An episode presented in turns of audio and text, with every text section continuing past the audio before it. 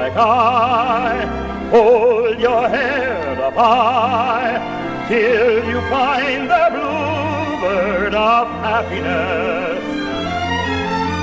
You will find greater peace of mind knowing there's a bluebird of happiness. And Welcome to the Philip K. Dick Book Club, and we've come to to the end of yet another novel. We're, we're actually, you know, getting closer and closer to the end of this entire series. Um, Dick dies in eight- 1982, and this is uh, Ubik was published in 1969. But um, after this, he only publishes 12 more novels in his no 10 more no, no 11 more novels in his lifetime and then of course there's the posthumous um, works i'm not sure how i'm going to deal with the posthumous works yet. Um, whether i'll do that as kind of an uh, add-on series at some later date or if i'll just kind of continue on from um, when we finish the VALIS stuff with the posthumously published stuff. But um, we're kind of getting to the end of this this series. We're, we're well over the halfway point. So that's that's kind of exciting. Um, and it's, it's always fun to finish up with, with, with one of these novels because Dick's novels usually have a, a, a an interesting ending. Now, this ending is not satisfying. Now, the ending of this novel, Ubik, leaves us in a, in a very uncomfortable place. And I, I think this might be the first of his novels that really boldly leaves us in this uncomfortable place. He'll do it again with The Maze of Death.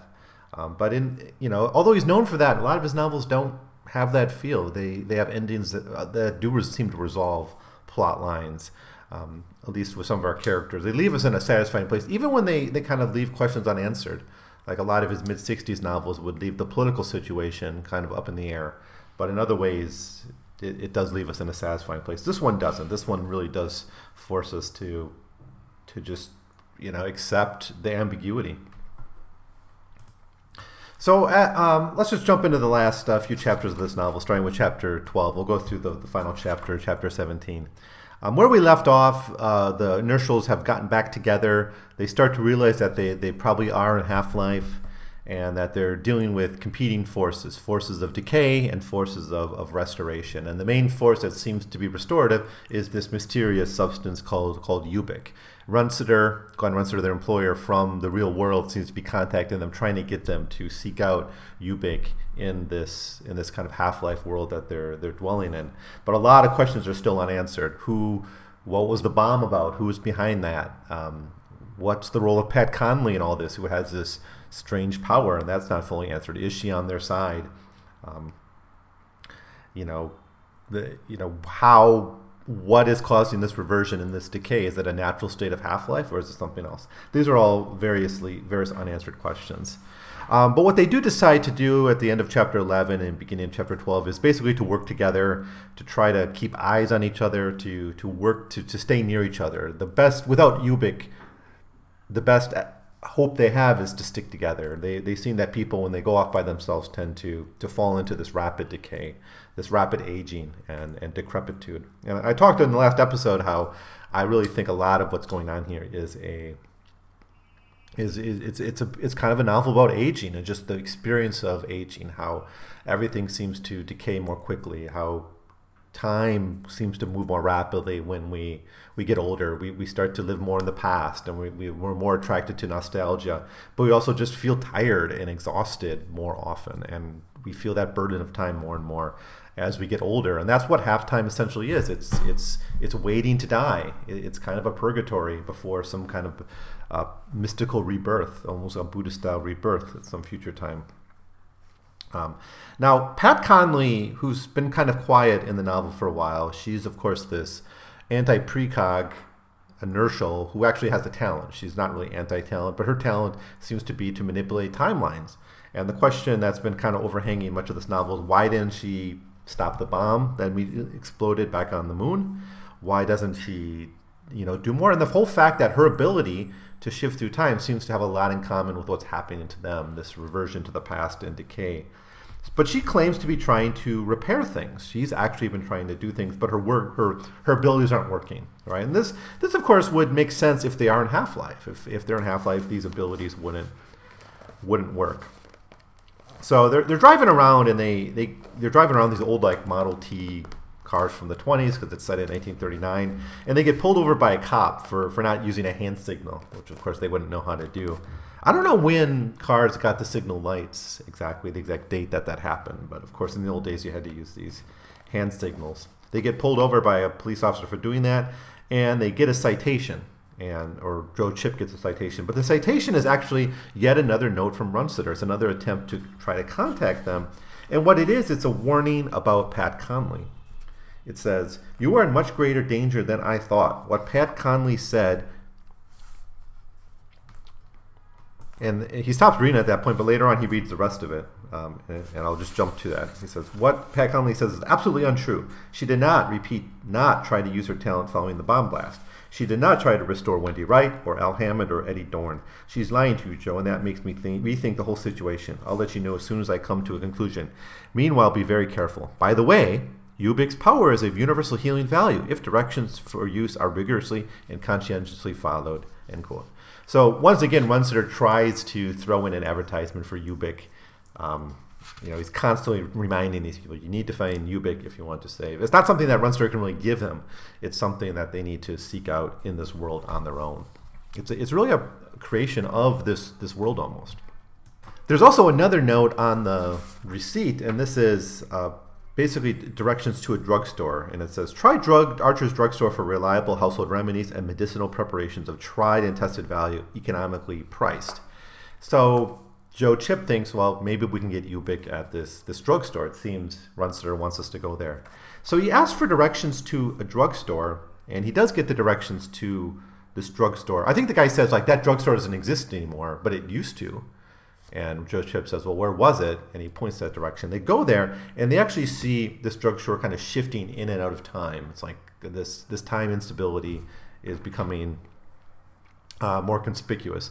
And this is explained like in a future chapter about who's actually controlling this world. When we learn who's actually controlling this world, we realize why this person who's controlling it is is not able to maintain a consistent feel for everything.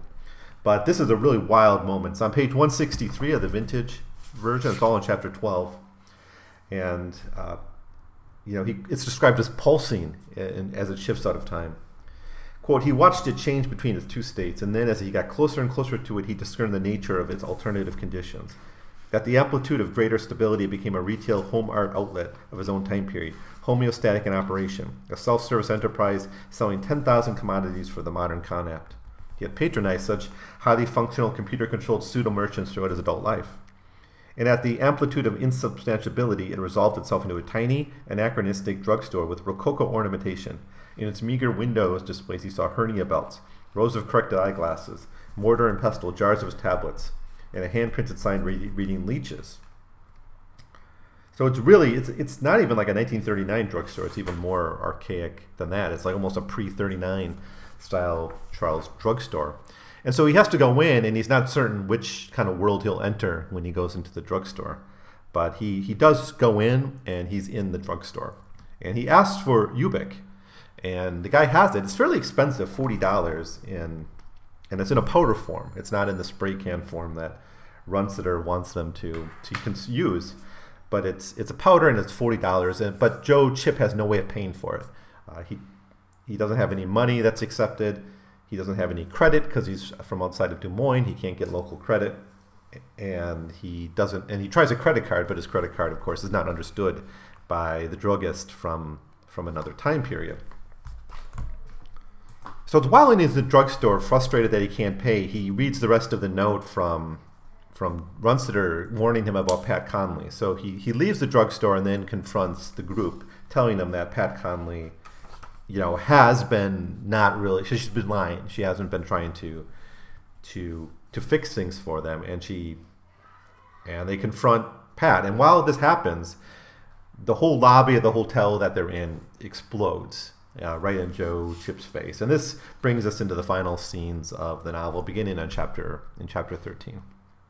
So chapter 13 is this really long slog of Joe Chip to try to get to his his hotel room in the lobby, and he's struggling to go up the steps. He can't go up the elevator, and he's just faced this explosion. He survived it, but you know, he's weakened. He starts to actually experience this deep decay and, and this feeling of entropy. And meanwhile, Pat's just kind of lording over him and kind of mocking him and teasing him and talking about how he's having a cardiac arrest and how she, she's not really going to help him. It's, it's really kind of a brutal scene where we see Pat Conley really treating him quite harshly. And she eventually blames him for sleeping with Wendy Wright earlier in the novel. This was the first character to, to sort of decay in front of them. And actually, Joe Chip has no memory of sleeping with her. It's just her body was found in, in his room in that, in that weird state, and she assumed he slept with him. And throughout this conversation, as he's trying to get up to his room, there's this this mocking, this this Pat's constantly almost humiliating Joe in his state of weakness. It's I don't know. It's again, I, I can't help but think that that Dick's projecting his own experiences with women um, on it. Um, of course, some of the fears of of of men as they get older is like performance anxiety, um, erectile dysfunction, and these kinds of things. And, and, of course, making that worse would be a woman who's mocking a man for that and humiliating him during that process. And you know, I don't know if that's on Dick's mind here, but there's some kind of weird psychological game being played here between Pat and and uh, Joe Chip. So he's trying to get to the elevator, right?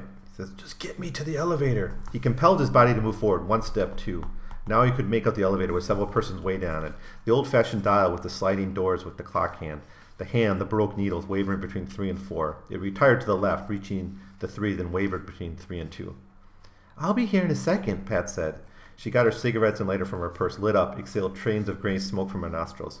It's a very ancient kind of elevator, she said to him, her arms folded stately. You know what they think, I think. It's one of those old open iron cages. Do they scare you? The iron had passed two now. It hovered above one, then plunged down firmly. The door slid open.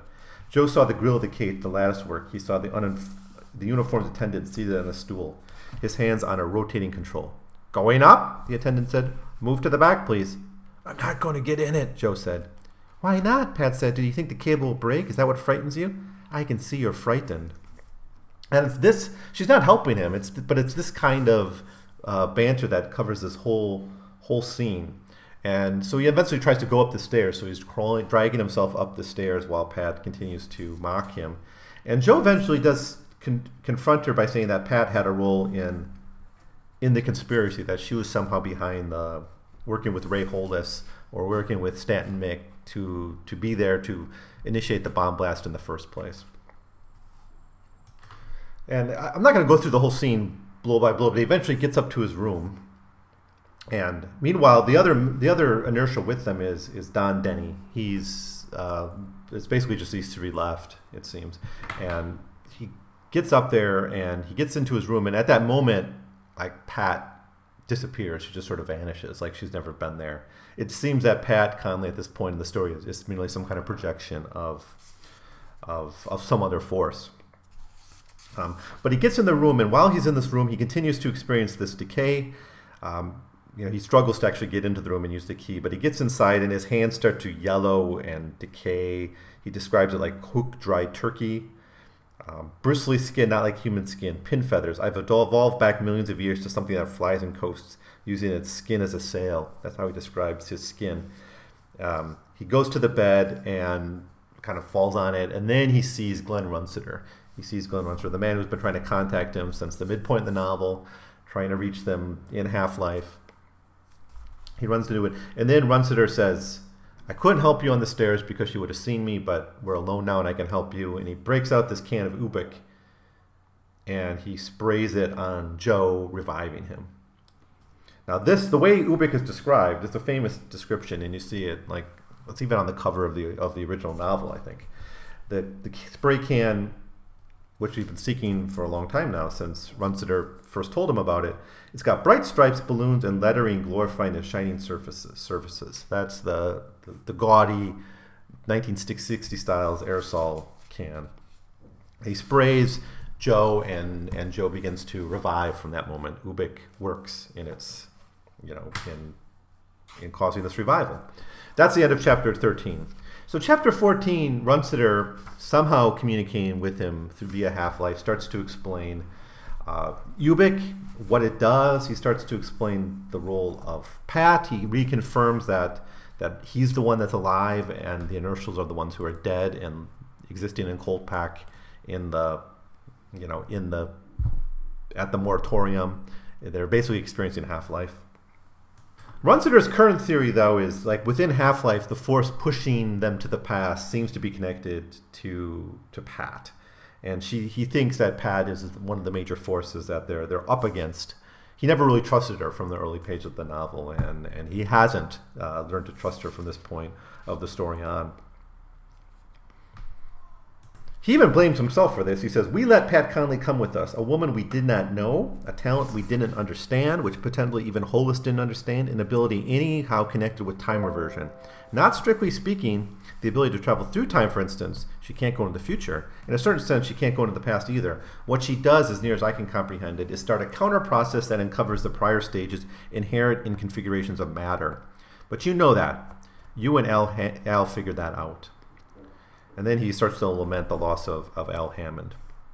Um, Joe then has a question like, why do this? If the goal of the Hollis Corporation was just to kill the inertials, why not just kill them? And why mess around with Half Life? Why, why kill Pat Conley so she can play these games in Half Life?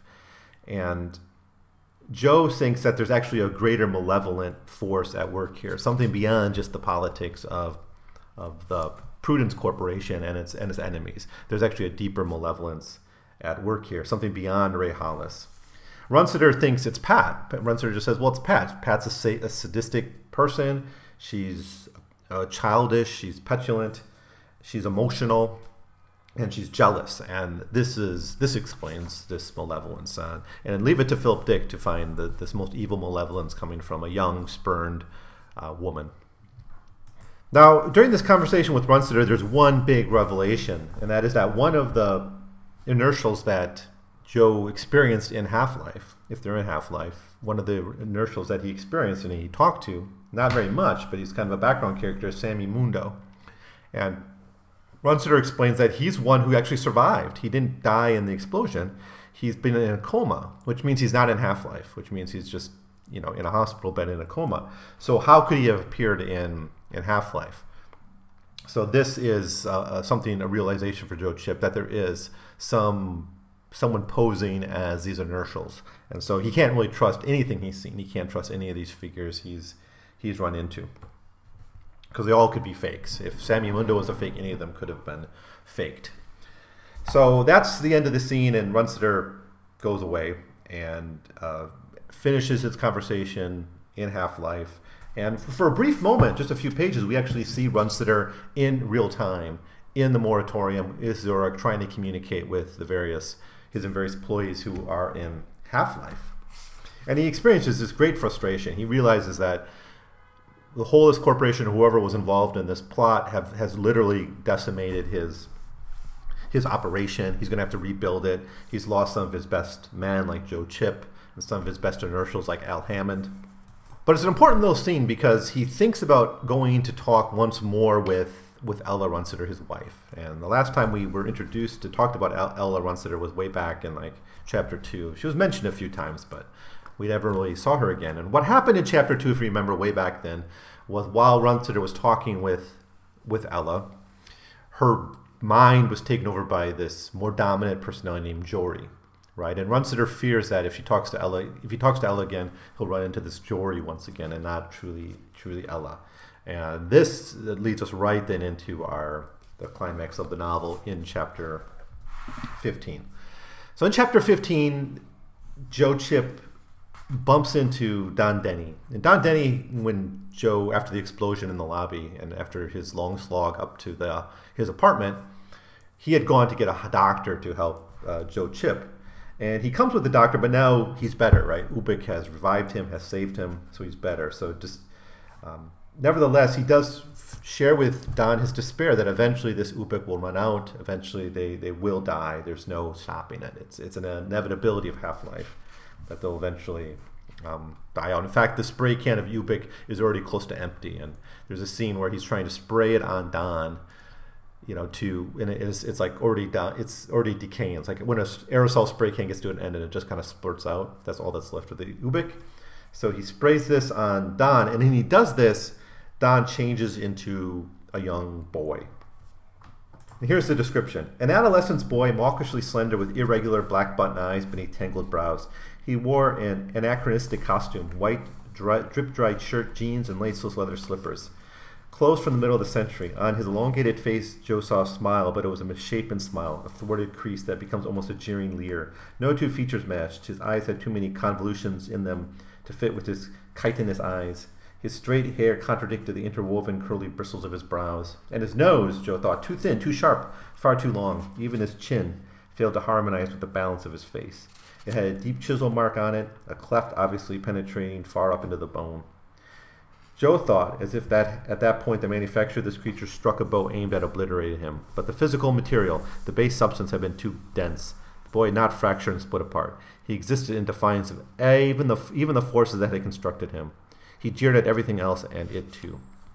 And then the boy, of course, reveals himself to be Jory. He's got other names too, but he's Jory. And then Jory goes into his kind of supervillain explanation of, of what's going on. So there's a bit of exposition here. It's you know it's it's unavoidable, I guess, that that we have that. But you know, basically, he admits that he's been eating people in Half Life, and that's how he sustains himself. And you know, he's been with all these inertials brought into Half Life after the bomb. He's just you know, he just been consuming them, and that's that's kind of what he does with them. His his life in Half Life. He's the dominant personality in the moratorium, and so he feeds on the different people in in this world. He's so powerful he can even control the world, and that is why he's been uh, shifting it to 1939 and, and and basically controlling the world that they're in. He doesn't cause all the regression though. The regression he explains as a product of of Half Life itself. It's something people experience in Half Life. It's a natural process. But he works with that regression to create a world that makes sense. Um, so Jory essentially says that you're next. I ate everyone else. I think he admits he ate pretty much everyone, all the other uh, inertials who are there. Um, he ate, for instance, Don Denny early on in the story. We, we didn't know that though. He's been posing as Don Denny for a long time, the same way he poses as Sammy Mundo and uh, and others probably Pat Conley in that final scene too. So they fight a little bit. Joe Chip's able to spray some Ubik to on his wound to protect himself from Jory, so they're at a bit of a standoff. Jory can't seem to consume him while he has Ubik on him, but the Ubik is wearing out.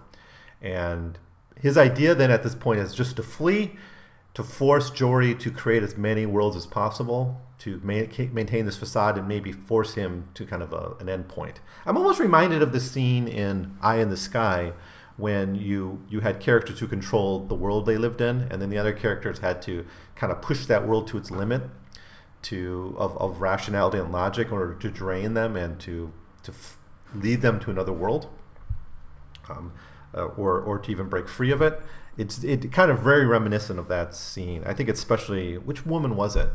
It was that puritanical mother in Eye in the Sky who wanted to abolish everything that was ugly or distasteful. And the characters then had to kind of push that to its logical conclusion to, to break free of that world. That's sort of what Joe is going to try here. So in chapter 16, he gets down back to the first floor. He gets into a taxi, and he basically says, Drive me around Des Moines, take me to as many places as you can, and better yet, take me to the next town. And he says, I'm not going to take you to the next town. I'm just a taxi.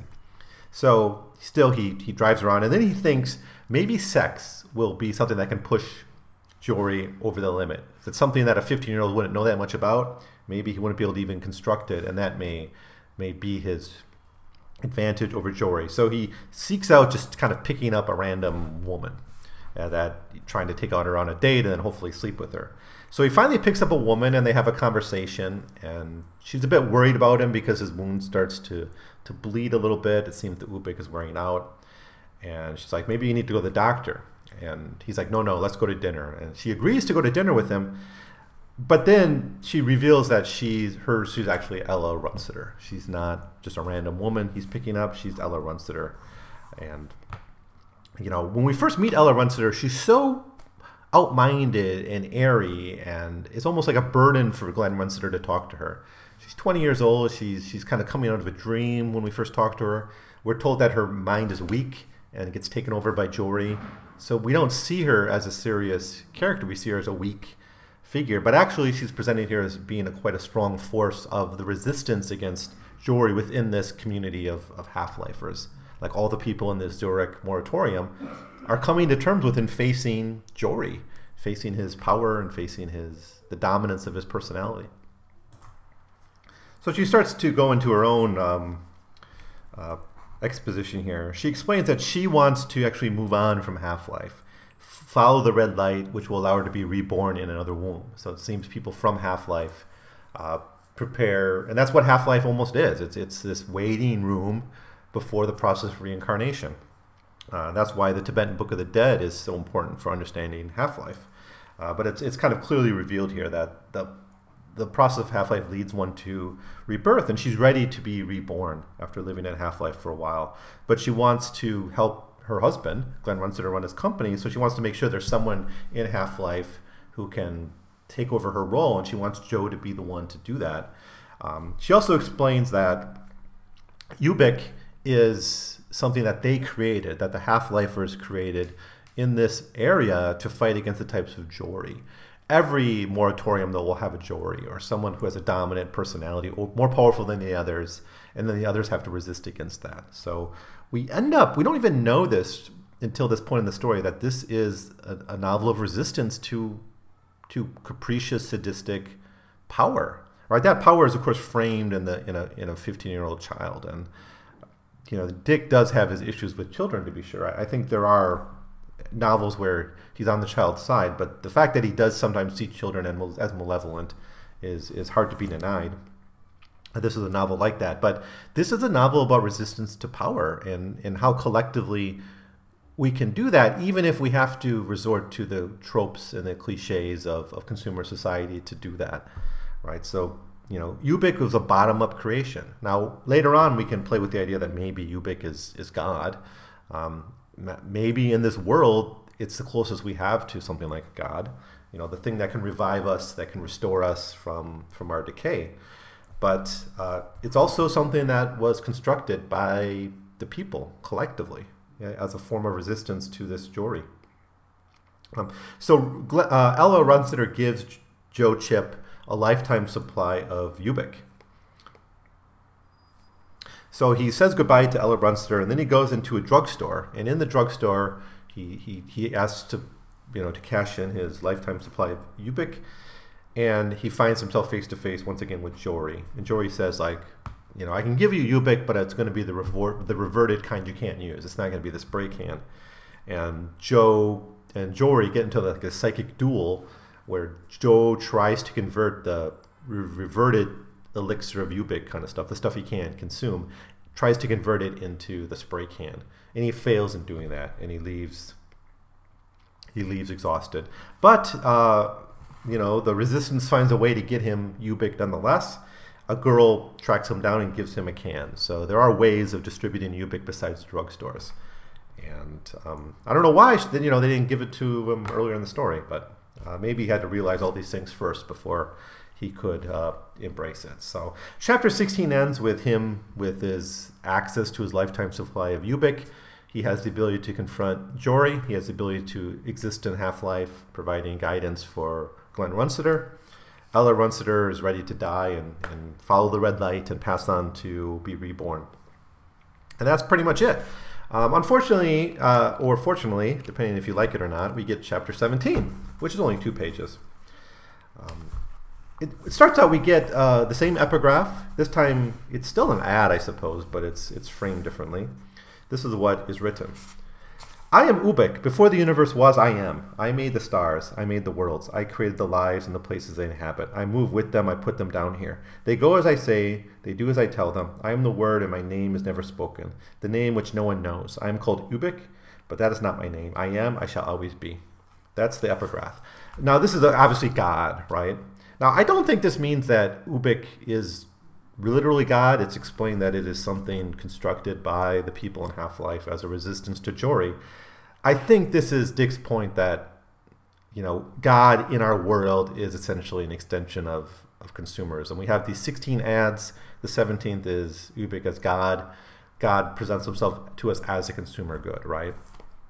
And of course, we, we do live, especially in the United States, where religion is a marketable commodity, right? You churches compete, you know, kind of for popular demand, right? People don't have to go to church. There's not state churches anymore. You know, you're not forced to. So if churches want your attention, they have to attract you, and and they do advertise for sometimes. And of course, we have television evangelists. We have God is delivered in a way as something we purchase or we consume, right? And it might be on TV even, like through these the me, the technologies of mass media.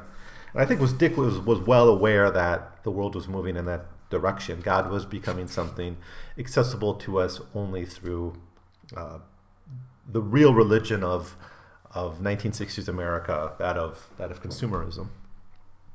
Nevertheless, Dick does throw a little twist in the final chapter. Again, it, it's actually only one page because it kind of is half of one page and half of another in my version.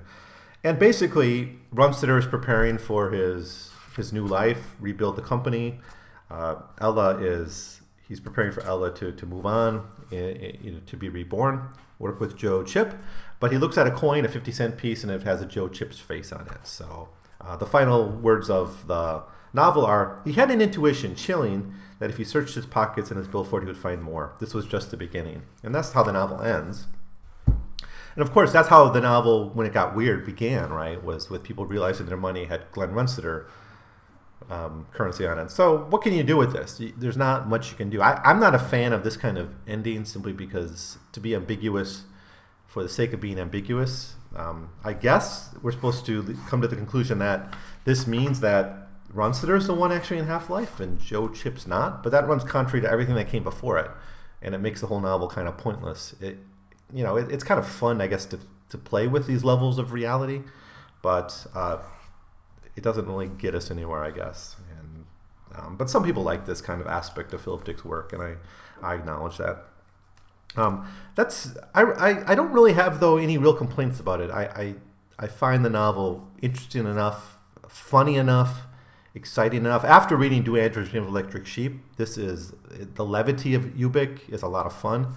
It's um, the character of Joe Chip is really intriguing. Uh, it's I feel very much that Dick is projecting some of his own anxieties, whether it's a fear of aging, uh, some sexual anxieties with uh, some of the relationships Joe Chips have, or even financial insecurity that he has. To, that despite producing so many great novels, despite being fairly famous by this point, he still struggled to make ends meet. Couldn't pay the, you know, how Joe Chip can't pay the homeostatic door, even the five cents.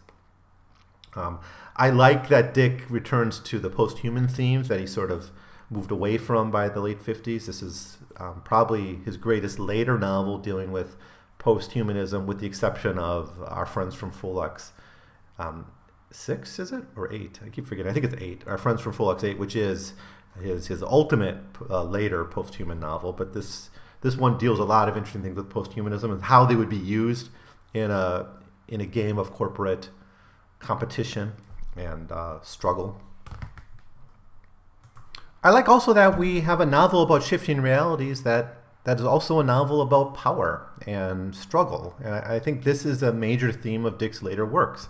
Whatever complaints I have about like the VALIS trilogy or some of the stuff he writes in the 70s, we are, you know, Dick is pr- talking about resistance and, and how to really fight against shifting realities, right? And he's been doing this really, I think, seriously since the three stigmata of Palmer Eldritch. If you remember what those three stigmata were, they're, they're alienation, uh, false reality, and and despair. I had to look up the last one, but those are the three stigmatas. And that's what his characters in all of his novels are struggling against, right? And need to fight against. In this case, it's the struggle against alienation and, and blurred realities, right? The struggle to control our own destiny and our own fate and not be subject to the whims of, of just the boss man or the state or or the authority. And, and his next novel, Galactic Pot Healer, is, is, exactly about that. At least the next novel I'm going to look at. I'm not sure which one was written first, but Galactic Pot Healer is directly a novel about about controlling one's life in its most fundamental area, that of that of work actually Ubik's not a not a book about work, but both are works about resistance in the sense of finding meaning in one's life. And even if we're dead, even if we're in half life, that meager existence that we might have is still something worth we're struggling to to control. So I really very much like that theme. So there's a lot I think to like about about Ubik, and and I'm, I prefer not to get too distracted by that final chapter where he throws in God and throws in, uh, you know, another layer.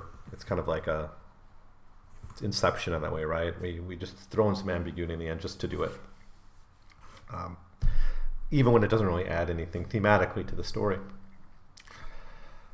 So, what are the themes of of Ubik to finish up here? Well, uh, obviously consumerism. I, I think the consumption of life, our life force being limited, and something that we, we go through, we use up.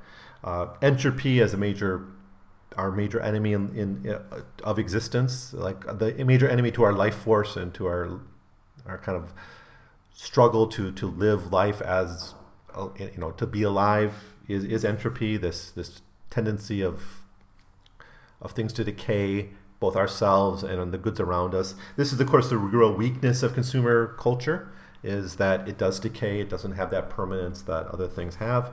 Nevertheless, consumerism is powerful. Ubik can only be presented to us via advertisements, via consumer products. Um, so it's a really big theme. This is the novel of consumerism to go to if you want to understand Dick's views on it. It's a it's not as clear as maybe the the, the early stories like Foster You're Dead or Nanny or uh, sales pitch, but it's it's a much more mature look at, at the experience of consumerism as kind of banal and futile and and endless. Right, the focus on money here, the focus on different forms of money, the, all, the center centrality of ads. All this is speaking to a novel about consumerism in one way or another. Another theme is posthumanism. That's certainly the first half is dominated by the post-human versus the anti the psi versus the anti-psi post-humans and the way humanity balances itself after the evolution of psi powers anti-psi powers were evolved to counteract them so um, I don't know much more to say about it. This is, these are ideas Dick had in the 50s, so they're not new, but they're they're used here to I think good effect. And I, I still believe that had he just wrote a novel about the Runciter Corporation confronting the Hollis Corporation. It would have been a good novel. I think people would, would like it, would have liked it. Uh, maybe he was thinking of writing that novel and he changed his mind. Who knows? It's a good one. Um, corporate power, I think the, the power of corporations like Runciter's and, and Hollis, Mick, is, is kind of contrasted in a weird way with Jory. Um, Jory is, is kind of this malevolent, you know, almost imperialist force within Half Life the most powerful entity, and then the other half lifers need to fight against being consumed. They need to fight against being uh, being consumer goods in their own right. I mean, that's an aspect of consumerism. I guess I didn't articulate, but it's there as well. Jory's the the ultimate consumer. He's his whole goal is just to consume people in Half Life, to eat them for their energy, to eat their their minds, I guess. So um, he kind of parallels, I think, the power of corporations. And then you got examples of more mundane, you know, corporate power. It's it's it's very cyberpunky, in the, you know, where you got a world dominated by a handful of, of companies. Uh, sexual jealousy is big here, especially the relationship between Wendy Wright, Joe Chip, and and Pat Conley. Uh, not really a marriage novel. We have the marriage between, I guess, uh, Ellen and Glenn Runciter, which I'll get to. But uh, are a lot of sexual jealousy in this story, and it's um, it, it, muddles the water throughout the novel. To be sure, we we misunderstand Pat Conley's role. Um, it seems she's dead for much of the novel, and we don't even know that. But when she emerges, she emerges. She's not trusted because she is young. She's uh, emotional and, and and all that. Uh, we of course have the half the afterlife here. This novel does come on the heels of Counterclock World, which is also a novel about the afterlife. Here, the afterlife is presented in a Buddhist sense, where people, when they when they die in half life, they're reborn in another body. Uh, history is reflected here. We, we, we're, we're, pleased to see Dick return to his interest in World War II and the, the politics of World War II and in that era, Nazism. And, and, I think this is a novel that, at least briefly, comes to terms or tries to come to terms with anti Semitism in the US, racism in the 1930s, isolationism, and, and all those uh, negative aspects of, of, of America in the 30s. although I don't sure, I'm not sure Dick really understands the timeline by which uh, knowledge about the full extent of the Holocaust was made known to most Americans, but uh, it's dealt with here anyways. I, I, don't think it matters that whether it was in 39 or 44, but anti-Semitism was real in America at the time, and this helped prevent. This certainly did help prevent Americans from from fully facing the reality of what was going on in Germany and and doing something about it. Uh, we got the malevolent child, which is more, I guess, a motif of Dick's than an actual theme. It's just something that comes up a lot. Jory is that malevolent child. Um, I do think he's kind of conflicted on on childhood, sometimes presenting them as victims, like in the Crack in Space, sometimes presenting them as uh, weird, evil forces. Um, the one marriage we have here, it's, it's, you can't talk about a Philip Dick novel without talking about marriage to some degree. Uh, the marriage here is Glenn and Ellen. It's a good example of an undead marriage, a marriage that that carries on even after the marriage is broken. In this case, it's broken by death, but thanks to Half Life, the marriage can continue on. Uh, other marriages are undead in his works because of divorce. A, a couple will be divorced, but they still rely on each other, or they still are emotionally connected to each other or whatever. We're going to see that in Galactic Pot Healer. We saw it in uh, Clans of the Alphane Moon, um, in other novels. So the the undead marriage, I'll, I'll, call it. This one literally undead in the sense Ellen Runciter is dead. Um, debt is another theme. Consumer debt, I guess it ties back to consumerism. The the the the idea of debt. Of course, in a novel about consumerism, you have to deal to some degree with the theme of debt. And here it's Joe Chip who's constantly in debt, and it's it's kind of used for laughs, but I think there's a serious part of this, and that a consumer economy does seem to be associated with high levels of debt, and then what effect does this have on, on of course, human freedom? So those, I think, are the major themes of of Ubik. Um, religion, I guess, tied in with the afterlife. I don't want to touch too much the the God aspect of, of, of Ubik. Uh, do that. Do with that what you want. I mean, certainly it's it's there for you to grab, but it's not primarily why I would come back to this novel. So a good one to read. It's a quick read. Uh, the audiobook is about seven hours. Um, thankfully, at least for now, all the pretty much all the Philip Dick books are audiobooks are available on, on YouTube. So uh, take advantage of that. So coming up next will be Galactic Pot Healer my favorite Philip Dick novel. Um, it's it's uh, one of his most powerful ones, and I like it because it deals with work.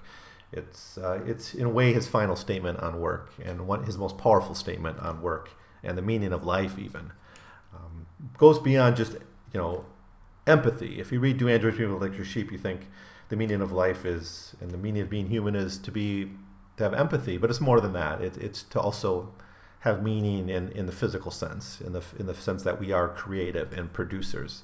And no book t- says that better than I think Galactic Pot Healer. And that makes it probably the most relevant book for our time when we look at concerns about automation and maybe a post work world. There, there's no book that's more critical to read if you're concerned about more. There's no Philip Dick book, anyways, to read that's more important to read if you're concerned about the issues of, of automation and and how one can find meaning in a world where there is no work. So I look very much forward to beginning my talk of, of, of my favorite Philip Dick novel. And that will bring us to the end of, of our adventure through the 1960s. Um, we'll, we'll have a lot more to say, but it, it is kind of a turning point in Dick's career when we jump into the 70s. His output slows down, his, his works, he gets more fame, I think, but his output does slow down, and um, you know, he starts to move to a really different phase by the mid 70s for, for various reasons. So um, that's going to be it for now. Thanks as always for listening. Leave your own comments about Ubik below. What were your experiences with this novel? You can send me an email at 100pagescast at gmail.com if you have those thoughts. Um, but I'll see you next time when we'll begin our look at Galactic Pot Healer.